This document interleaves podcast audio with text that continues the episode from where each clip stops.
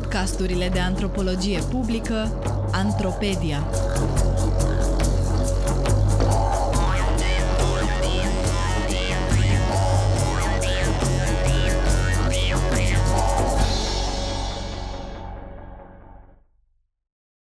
Tăietori de lemne, dealeri și păduri în Apuseni.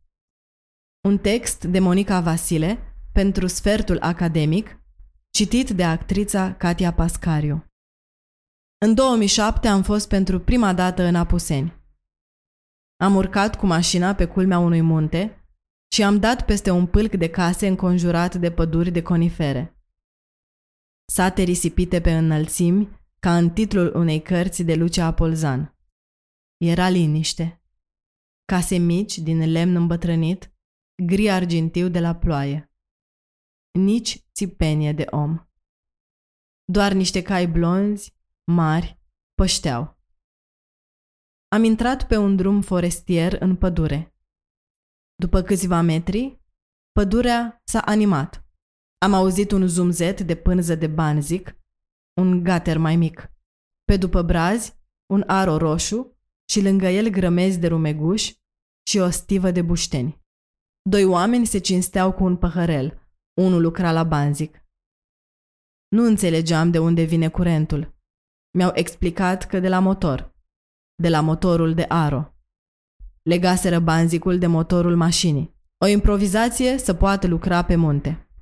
Mai încolo, altă stivă de bușteni, proaspăt târâți prin noroi. Un om cocoțat pe ea, un copil cu un topor, un cal cu un lanț și o femeie într-un maiou roșu. O economie forestieră familială la scară mică. Pe drum în vale erau stive după stive de cherestea la uscat. Scândură, grinzi, căpriori, la fiecare poartă așteptau clienții să le cumpere. Așteptau dealerii să le încarce în camioane și să le ducă la piețe. Toate astea erau în contrast cu ce știam din alte zone, unde munca forestieră începuse să fie concentrată în întreprinderi mai mari. Pe atunci nimeni nu ducea grija oamenilor care își trăiau viața cu pădurea. Dar câțiva ani mai târziu, România începea să vuiască de tăieri ilegale. Ce văzusem eu în acea zi de septembrie 2007, nouă ani mai târziu a început să fie numit atentat la siguranța națională. Cine sunt micii tăietori de păduri din Apuseni? Cine le ia marfa? De ce nu se tem de controle? Cum trăiesc? De unde vin ei? și încotro se duc. Cu întrebările astea am revenit în Apuseni în 2009. Începusem un post-doc la Max Planck Institute for Social Anthropology și căutam un sat unde să fac teren 8 luni. Făcusem teren în Vrancea, în Bucovina și puțin în Vâlcea, pe tema retrocedării pădurilor și a înființării obștilor, forme colective de organizare a proprietăților. Acum voiam un studiu de antropologie economică centrat pe producția de cherestea, pe comerț, pe strategii economice. Mi-era frică de teren. Credeam că nu o să înțeleg nimic, că oamenii nu o să vrea să vorbească cu mine despre genul ăsta de activități, care erau și atunci undeva la limita legalității. Am făcut teren într-un sat cu 100 de case. Să-i spunem urși. Satul unde soarele apune cel mai frumos, și satul cel mai vestit pentru producția de scândură din Apuseni. Satul de unde vin comercianții de lemn care au monopolizat toate piețele de lemn din vestul țării. Timișoara, Arad, Oradea, până la Craiova.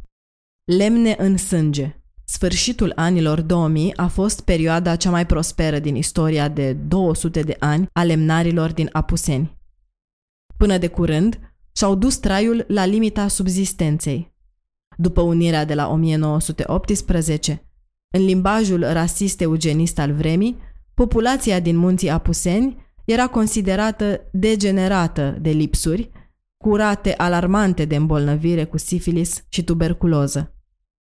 Atunci, o parte din moți lucrau în echipe forestiere departe de casă, ca lucrători tocmiți, pălmași, la companiile mari, așa numitele societăți anonime. O altă parte lucrau pe cont propriu.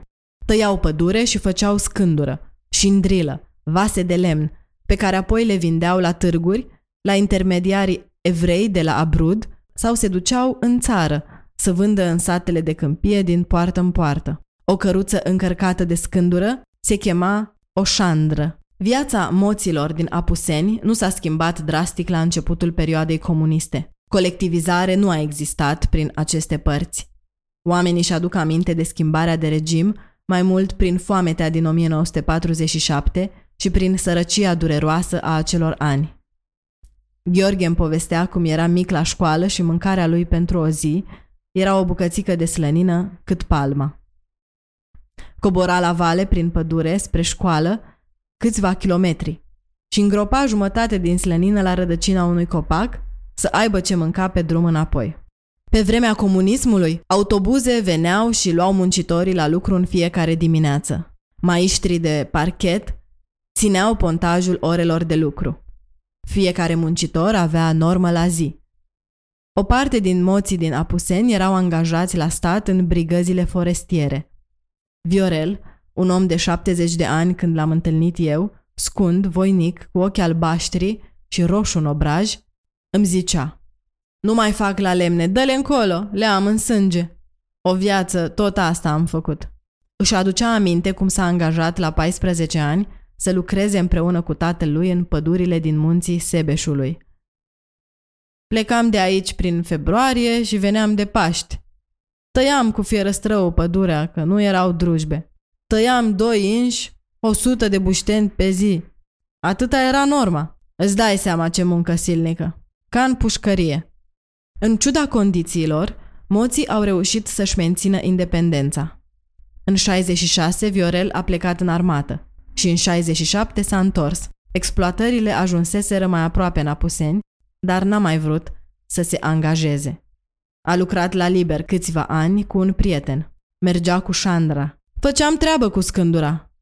Duceam la Marghita, la Oradea, la Pâncota. Se înțelegea cu pădurarul să facă o căruță de bușteni și tăia două mașini. Dădeam la șofer bani, îi luam mașinile de la Huedin, de la Irta cum era atunci, autobaza de transport. Apoi pe drum mai te înțelegeai cu milițianul, cu scândura, mergea pe sate.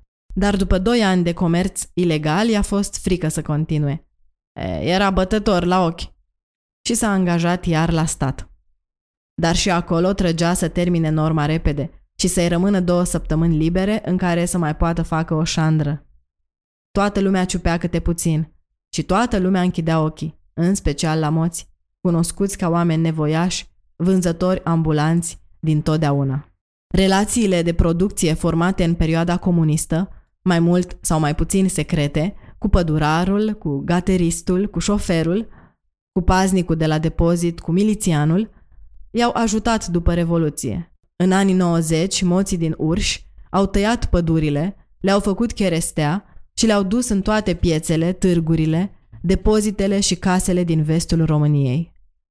Un moment de o efervescență extraordinară, în care se putea câștiga serios. Anii despre care Viorel Cataramă spune că se făceau profituri de 6.000%. Nu existau taxe, nu existau reguli, ci Caritasul multiplica banii. Moții au muncit pe rupte. Și-au cumpărat ieftin tractoare, camioane, drujbe, banzice de la întreprinderile de stat aflate în colaps. Au profitat de relaxarea legilor și de boomul construcțiilor și și-au dezvoltat o rețea de clienți, fiecare cum a putut. Las Vegas de Apuseni La începutul anilor 90 erau două gatere în urși. Cozi lungi de camioane și căruțe așteptau încărcate cu bușteni să le vină rândul la făcut scândură. Munții de rumeguși resturi de lemn arzând, miros de rășină și fum, bărbați, femei și copii care încărcau și descărcau. Băzăitul pânzelor se auzea și noaptea. Se oprea doar duminica. Epoca de aur a lemnarilor moți. Era aici ca în Las Vegas. Se făceau la bani. Generațiile se intersectează diferit cu momentele istorice. Viorel și generația lui au mai făcut bucuroși Șandre până în anii 2000, când s-au retras din business cu pensii și bani la cec. Dar cei care au profitat cu adevărat de libertatea anilor de după Revoluție a fost generația foarte tânără în 90, cei de 19-20 de ani, tineri care nu aveau grija zilei de mâine și riscau dealuri fără să se gândească prea mult. Victor și studentul aveau 20 de ani în 1990. Studentul avea să devină cel mai mare businessman din Urș, patronul pieței de lemne din Timișoara. La început, o vreme au lucrat împreună tot lanțul din pădure până în piață. Închiriam o mașină, mergeam în pădure, tăiam, erau drujbele ca telefoanele pe vremea aia. Toți aveam, toți foloseam non-stop. Apoi ne-am luat un banzic, prietena lui studentul tăia la banzic și duceam scândură în piață, la Timișoara. Nu aveai foi de transport, aveai buzunarele pline de bani. Dădeai la polițiști pe drum și treceai. Dar Victor și studentul s-au săturat repede de munca grea la pădure și-au dat seama că la piață se câștigă cel mai mult. S-au specializat ca dealeri. Aveam 10-15 oameni cu camioane în sat cu care vorbeam, băi, care ai o mașină de lemne, am nevoie mâine în cutare loc. Și făceau. Veneam o dată pe lună cu o pungă de bani și împărțeam. Era ca la ziua de salariu. Înțelegerile erau flexibile și de moment. Se lucra pe comenzi, cine are, cine poate, acum, mâine. În timp, familiile s-au specializat pe segmente de producție. Dealer, șoferi, producători de cherestea cu banzic și cal. Câțiva au rămas să facă tot lanțul de producție și comerț. În timp, mulți dealeri și șoferi s-au stabilit la oraș. La sfârșitul anilor 90, una din cinci gospodării în Urș avea camion, una din trei avea un gater sau un banzic, iar aproape fiecare avea cal și căruță. Zece ani mai târziu, când am ajuns eu, ritmul scăzuse considerabil și numărul utilajelor în sat se înjumătățise. Ce se întâmplase între timp? Perioada de glorie a anilor 90 și 2000 le-a deschis moților o fereastră de prosperitate, epoca lor de aur. Dar prosperitatea se stinge sub presiunea fluctuațiilor pieței naționale și globale, a legilor restrictive și a criminalizării micilor exploatatori forestieri.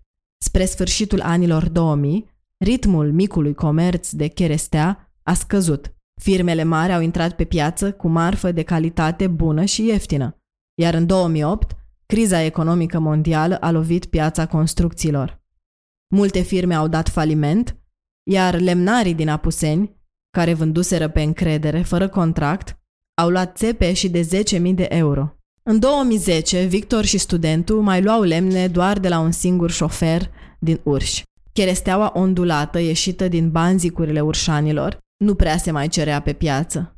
După părerea studentului, ei nu s-au dezvoltat, nu au lucrat la calitate, au rămas înapoiați așa, n-au știut să-și calculeze, să-și țină o contabilitate. Mediul economiei forestiere la 20 de ani după Revoluție se transformase, iar în 30 de ani ajunsese chiar de nerecunoscut. Datorită discursului fulminant al tăierilor ilegale în toată țara, micul tăietor, șoferul de camion și pădurarul au avut de suferit. Într-un peisaj apocaliptic al crimei și pedepsei, victime au căzut cei care lucrau în pădure. Chiar dacă motoarele ilegalității și cei cu beneficii în fapt mai substanțiale erau situați în nodurile centrale ale rețelelor. Dar să ne întoarcem la moți. Aveam de gând la începutul terenului să schițez o hartă a relațiilor de lucru. Însă chiar și după câteva luni de trăit acolo, nu mi era clar deloc cine lucrează cu cine, când și cum. Asta pentru că nu exista o rețea fixă. Totul se ajusta în funcție de situație, era fluid. Se negocia verbal și tacit. Se negocia din ochi. Doar oamenii erau comercianți din tată în fiu. Dar dacă relațiile nu aveau o structură fixă, totuși aveau o textură. Câteva valori locale după care se ghida viața omului. Să-ți vezi de treaba ta, să nu fii dator la nimeni, să fii propriul tău stăpân, să fii deștept 5 minute și dă să meargă. Viteză, autonomie, flexibilitate, smart. Relații sociale bazate pe independență. Locurile de muncă nu îi atrăgeau pe moți. Nimeni nu voia să aibă stăpân, să se angajeze salariați la un patron. Și de aceea întreprinderi de cherestea nici nu au răsărit aici, cum au făcut prin alte părți. Totuși, economia locală depindea de fapt de un patron al zonei, un politic provenit din Urș, care controla accesul la pădure. Un baron local sau, cum îi se zice loco, în amintirea aristocraților feudal maghiari, un grof. În fieful lui, accesul exclusiv al micilor producători era promovat, iar accesul marilor firme împiedicat. Patronul oferea protecție împotriva controalelor și organiza rezistența locală împotriva statutului acaparator și insidios, organiza oamenii să iasă cu furci și să țină calea jeepurilor cu inspectori veniți în control. Mulți moți spuneau despre el că este genul de om care îți dă cu o mână și îți ia cu două. Eu, pe de-o parte, știam că orice fel de patronaj duce la inegalități și fricțiuni, dar pe de altă parte, aici vedeam un patronaj cât de cât echilibrat. Patronul se simțea dator să protejeze vulnerabilitățile oamenilor lui. Un tip de patronaj foarte diferit de paternalismul ierarhic pe care l-am observat de pildă în Vrancea. Ce văzusem în 2007 în pădurea de lângă Poiana cu case argintii erau micii producători independenți. Lucrau să-și câștige existența și erau mulțumiți că nu erau datori la nimeni. La vremea respectivă nu se temeau de controle și accesul la pădure nu le fusese îngrădit de apariția marilor companii. Nu lucrau la calitate, dar un dealer urma să le cumpere și lor marfa. Un aro produs înainte ca lemnarii să se fi născut și un banzic improvizat trecut prin cine știe câte mâini. Un copil care muncea la pădure cum munciseră atâția mulți copii din Apuseni înaintea lui.